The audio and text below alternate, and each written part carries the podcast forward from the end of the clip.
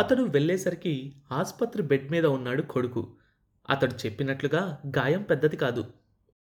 కుర్చీ లాక్కొని సరిగ్గా కూర్చుంటూ కొడుకు వైపు పరీక్షగా చూశాడు భరద్వాజ. తన రచనా వ్యాసంగానికి అతడు పూర్తిగా ఆఫీస్నే ఉపయోగించడం మొదలుపెట్టాక రాత్రిళ్ళు అక్కడే ఆలస్యం అవుతుంది. పొద్దున పూట అతడు లేచేసరికి కొడుకు బయలుదేరి వెళ్ళిపోతాడు. వర్తమాన ప్రపంచంలో ఒకరినొకరు చూసుకొని కుటుంబ సభ్యులు, చాలా దగ్గర వాళ్ళు చాలామంది ఉన్నారు. అతడు ఒక విధంగా అదృష్టవంతుడు. కనీసం కొడుకు అతడితో కలిసి ఉంటున్నాడు. అసలేం జరిగింది? కొడుకేదో చెప్పబోతూ ఉంటే బయట అలికిడి వినిపించింది.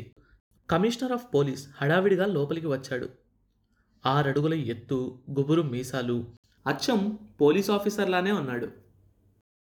డిపార్ట్మెంట్ తాలూకు అత్యంత ఉన్నత స్థాయి అధికారి తనని చూడడానికి స్వయంగా రావటం వల్ల కలిగే సంతోషంతో కొడుకు మొహం వెలిగిపోవటాన్ని భరద్వాజ గుర్తించాడు. బాగా పట్టుకున్నాబోయి వాళ్ళని, కంగ్రాట్స్ అన్నాడు కమిషనర్. Thank you sir. పక్క మీద నుంచి లేవబోతున్న అతడిని కూర్చో అంటూ వారించాడు కమిషనర్. మా ఫాదర్ అని పరిచయం చేశాడు కొడుకు. కమిషనర్ చాలా క్యాజువల్గా భరద్వాజ వైపు తిరిగాడు. ఇద్దరూ కరచాలనం చేసుకున్నారు. అసలేం జరిగింది? భరద్వాజ అడిగాడు. మామూలుగా స్టూడెంట్స్ని ఒక్కొక్కరిని పరీక్షించి లోపలికి పంపుతాను. ఒకడి జోబులో డ్రగ్స్ దొరికింది.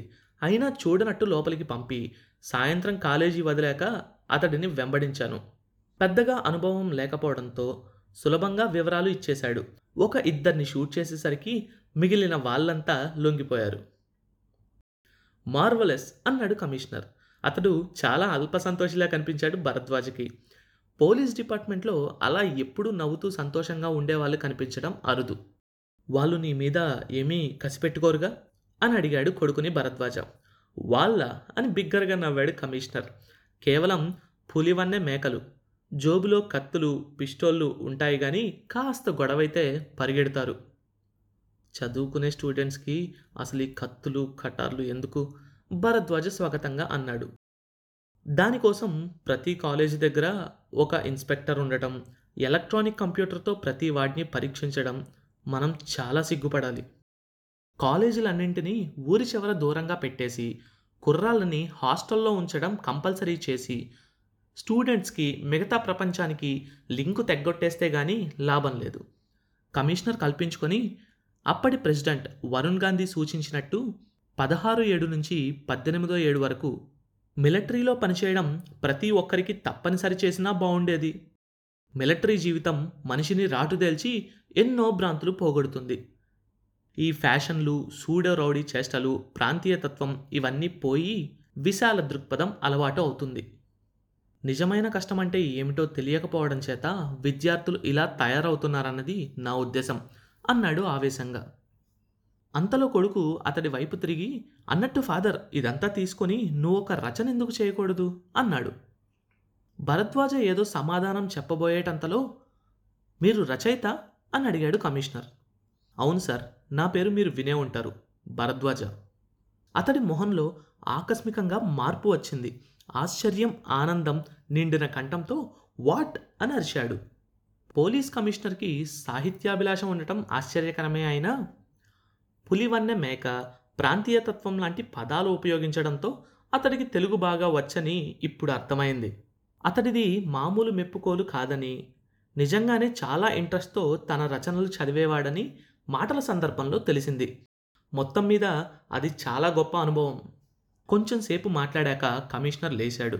భరద్వాజ కూడా కొడుక్కి చెప్పి తాను లేచాడు. మీరెటు అని అడిగాడు కమిషనర్.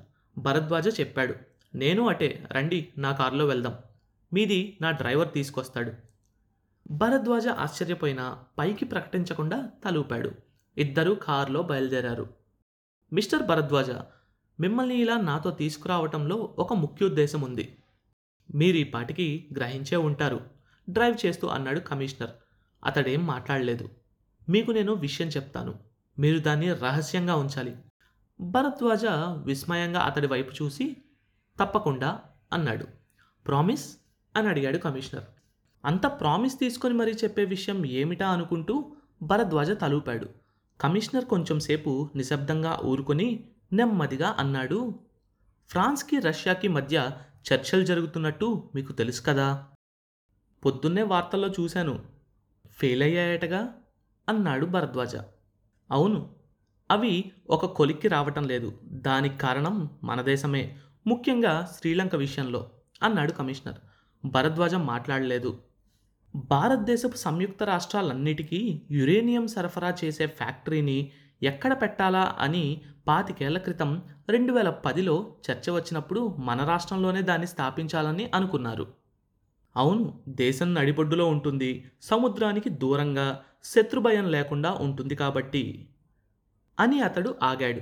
కమిషనర్ ఇదంతా ఎందుకు చెబుతున్నాడో అర్థం కాలేదు. రష్యా ఫ్రాన్స్ల మధ్య చర్చలకి భారతదేశపు అత్యంత ప్రతిష్టాత్మకమైన యురేనియం ఫ్యాక్టరీకి సంబంధం ఏమిటో అతడికి తెలియలేదు. అతడి మనసులో భావాన్ని అర్థం చేసుకున్నట్టుగా కమిషనర్ అన్నాడు, అదే, ఈరోజు మన ఉనికికి ప్రమాదం రాబోతుంది భరద్వాజ. శ్రీలంక విషయంలో మన దేశ పట్టుదలని కొంచెం సడలించటం కోసం ఫ్రాన్స్ మన దేశాన్ని కాస్త భయపెట్టదలుచుకుంది. దానికి రంగస్థలంగా దేశపు నడిబొడ్డు అయిన మన రాష్ట్రాన్ని ఎంచుకుంది. మన యురేనియం ఫ్యాక్టరీ మీద రేపు న్యూక్లియర్ బాంబు ప్రయోగించబోతోంది. వెళ్ళిపోండి భరద్వాజ, ఎంత దూరం వెళ్ళగలిగితే అంత దూరం వెళ్ళిపోండి. వెన్ను ఒక్కసారిగా జలధరించి భరద్వాజ నిఠారుగా అయ్యాడు. చప్పున తల తిప్పి కమిషనర్ వైపు చూశాడు. ఎయిర్ కండిషనర్ కారులో కూడా అతని నుదుటి నుంచి చెమటలు పాయలా కారుతోంది. ఇదంతా నిజమేనా అని అడిగాడు తడారని గొంతుతో. రష్యా ఫ్రాన్స్ చర్చలు భారత కాలమానం ప్రకారం ఈ రాత్రి 2-3 గంటల మధ్యలో ముగుస్తాయి. ఫ్రాన్స్ విమానాలు ఆ తర్వాత గంటలో బయలుదేరుతాయి. రేపు ప్రొద్దున ఉషోదయాన్ని చూడటానికి రాష్ట్రంలో ఎవ్వరూ మిగలరు అన్నాడు కమిషనర్. ఇంత మారణహోమం జరగబోతుంటే ఏమీ పట్టనట్టు అందరూ ఇలా ఉన్నారేమిటి? ఎవరికి తెలియదు భరద్వాజ, కేవలం పై స్థాయిలో ఉన్న కొంతమంది ప్రముఖులకి తెలుసు. వాళ్ళెవ్వరూ ప్రస్తుతం రాష్ట్రంలో లేరు. భరద్వాజ కళ్ళ ముందు ఏదో మెరిసినట్టు అయింది. అవును, రాష్ట్ర వైస్ ప్రెసిడెంటు, సెనేటర్ మెంబర్స్ అందరూ ఏదో ఒక పనులు కల్పించుకొని ఎక్కడెక్కడో ఉన్నారు. చాలా రహస్యంగా చాప కింద నీరులా ఈ వార్త నెమ్మదిగా పాకుతుందన్నమాట. మరి అందరికీ చెప్పి అంటూ ఏదో అనబోతూ మధ్యలో ఆగిపోయాడు. తన ప్రశ్న తనకే అసంబద్ధంగా అనిపించింది. ఆ వార్త అందరికీ తెలిస్తే రైళ్ళు, విమానాలు, కార్లు అంతా అల్లకల్లోలం అయిపోతుంది. ఇంత గొడవ జరిగాక ఫ్రాన్స్ తన లక్ష్యాన్ని కాస్త పక్కకి మార్చుకోవచ్చు కూడా. అందుకే తెలిసిన వాళ్ళు తెలిసినట్టు ఇక్కడి నుంచి నిశ్శబ్దంగా తప్పుకోవటం మంచిది. వాళ్ళు బాంబింగ్ చేయొచ్చు, చేయకపోవచ్చు, కానీ ఈ వార్త మీరు మాత్రం ఎక్కడా అనకండి, ఎంత దగ్గర వారికి చెప్పకండి. కేవలం మీరు, మీ కుటుంబం కారు వేసుకొని వెళ్ళిపోండి. ఈ ప్రామిస్ మీరు నాకు చేశారు అన్నాడు కమిషనర్. అవును అన్నాడు భరద్వాజ. అతడి మనసు ఎక్కడా ఉంది, తనతో పాటు ఏం తీసుకెళ్లొచ్చు, తన కుటుంబం నలుగురు కాక. ఫ్రాన్స్ బహుశా 5 మెగాటన్నుల బాంబు వేస్తుందని అనుకుంటున్నారు, అంతకన్నా తక్కువే ఉపయోగించవచ్చు కూడా. మనం ఎక్కువ ప్రమాదాన్ని శంకిస్తే మంచిది. వార్తల్లో చర్చలు ఫలించినట్టు రేడియోలో రాకపోతే వెంటనే బయలుదేరాలి. గంటకి 300 కిలోమీటర్లు వేసుకున్నా తెల్లవారేసరికి 1000 కిలోమీటర్లు వెళ్ళిపోవచ్చు. అది చాలనుకుంటున్నారు. మీరెటువైపు వెళ్తున్నారు అని భరద్వాజ అడిగాడు. ఉత్తరం వైపు. థ్యాంక్స్ నాకు ఈ విషయం చెప్పినందుకు. తన కారులో అతడు ఆఫీసు వైపు బయలుదేరాడు.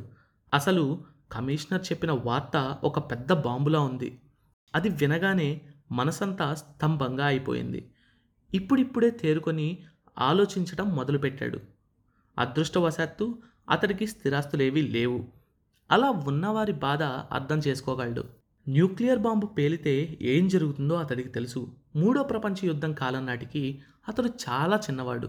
అయినా ఆ జ్ఞాపకాలన్నీ అతడి మనసులో సజీవ స్మృతుల్లాగా చిత్రింపబడి ఉన్నాయి.